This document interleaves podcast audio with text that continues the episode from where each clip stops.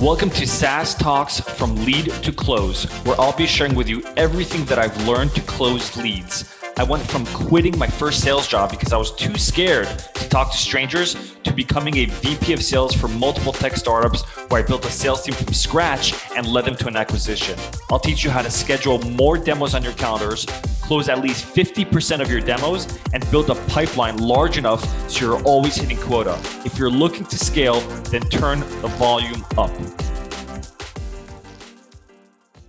All right, this is part three of words to avoid in your emails so you don't end up in spam. Here we go.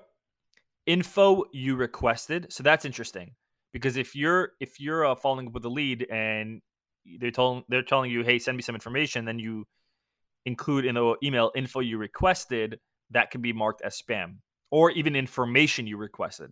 So uh, my my theory here is there's a lot of spammers out there that probably included that in their emails and they got flagged and now that those keywords are flagged. So again, avoid that in your email.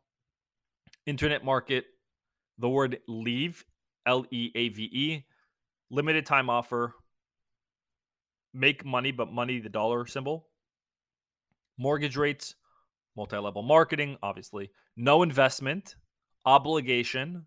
Those are some common ones I've seen in sales online marketing opportunity. That's a big one I've seen in, uh, salespeople use um, in their cold emails. Order now, prices, promise you, refinance, remove, reverses aging. I doubt any salespeople send that. Save money, but the, the money is a dollar symbol. Uh, search engine listings, serious cash, stock disclaimer statement, stop snoring. okay. So um, out of the entire list here, I think the one that salespeople will find very common that they use is info or information you requested. Um, and then maybe the word leave, like leave competitor, um, or leave current solution. So, or obligation. That's a common one too. So, again, as I said in my last episode of part two of this list, if you find that you're using any of these keywords and you're like, crap, how do I, how do I change it? Because I need that keyword DM me on LinkedIn. I will give you my feedback. I will give you other options that you can use. Okay? Hope this helps.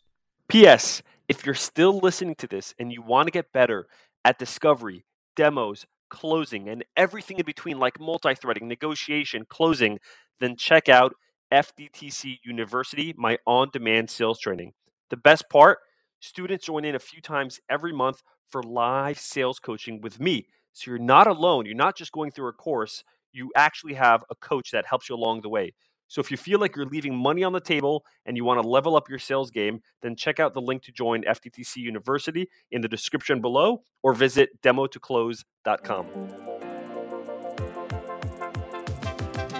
Thanks for listening to today's episode. If you found this relevant or practical at all, then please share this episode. Until next time, I'm your host, Mor Asulin.